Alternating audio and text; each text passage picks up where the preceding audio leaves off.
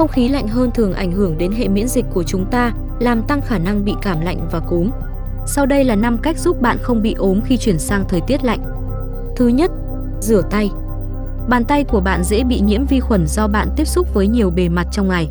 Nếu bạn để tay gần miệng, mắt và tai, vi trùng và virus rất dễ xâm nhập vào cơ thể.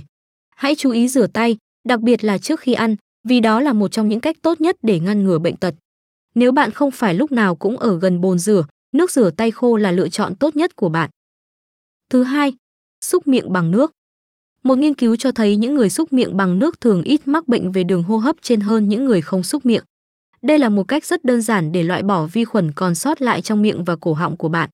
Nên sử dụng nước máy do lượng clo nhỏ có thể loại bỏ vi khuẩn. Bạn nên xúc miệng bằng nước máy trong 60 giây rồi nhổ đi. Thứ ba, tiêm vaccine cúm.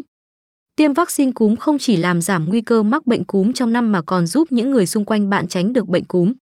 Cúm thường lây lan bằng việc tiếp xúc với người đã bị bệnh. Do đó, càng nhiều người trong chúng ta được tiêm ngừa thì chúng ta càng ít có khả năng lây lan virus sang người khác. Thứ tư, luôn vận động.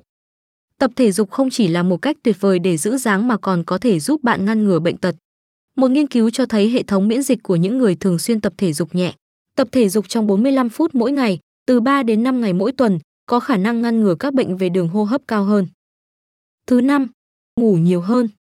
Trong mùa hè, hầu hết chúng ta ít quan tâm đến việc có được một giấc ngủ ngon khi mải mê tận hưởng những buổi tối ngoài trời. Bây giờ nhiệt độ đã giảm và ngày ngắn hơn, điều quan trọng là bạn phải đảm bảo duy trì lịch ngủ đều đặn để tránh bị mắc bệnh. Thói quen và thời gian ngủ có ảnh hưởng trực tiếp đến cả sức khỏe tinh thần và thể chất. Một nghiên cứu chỉ ra rằng những người ngủ ít hơn 7 tiếng mỗi đêm có nguy cơ bị cảm lạnh cao gấp 3 lần so với những người ngủ hơn 7 tiếng. Vì vậy, hãy cố gắng tạo ra một lịch trình ngủ và tuân thủ nó.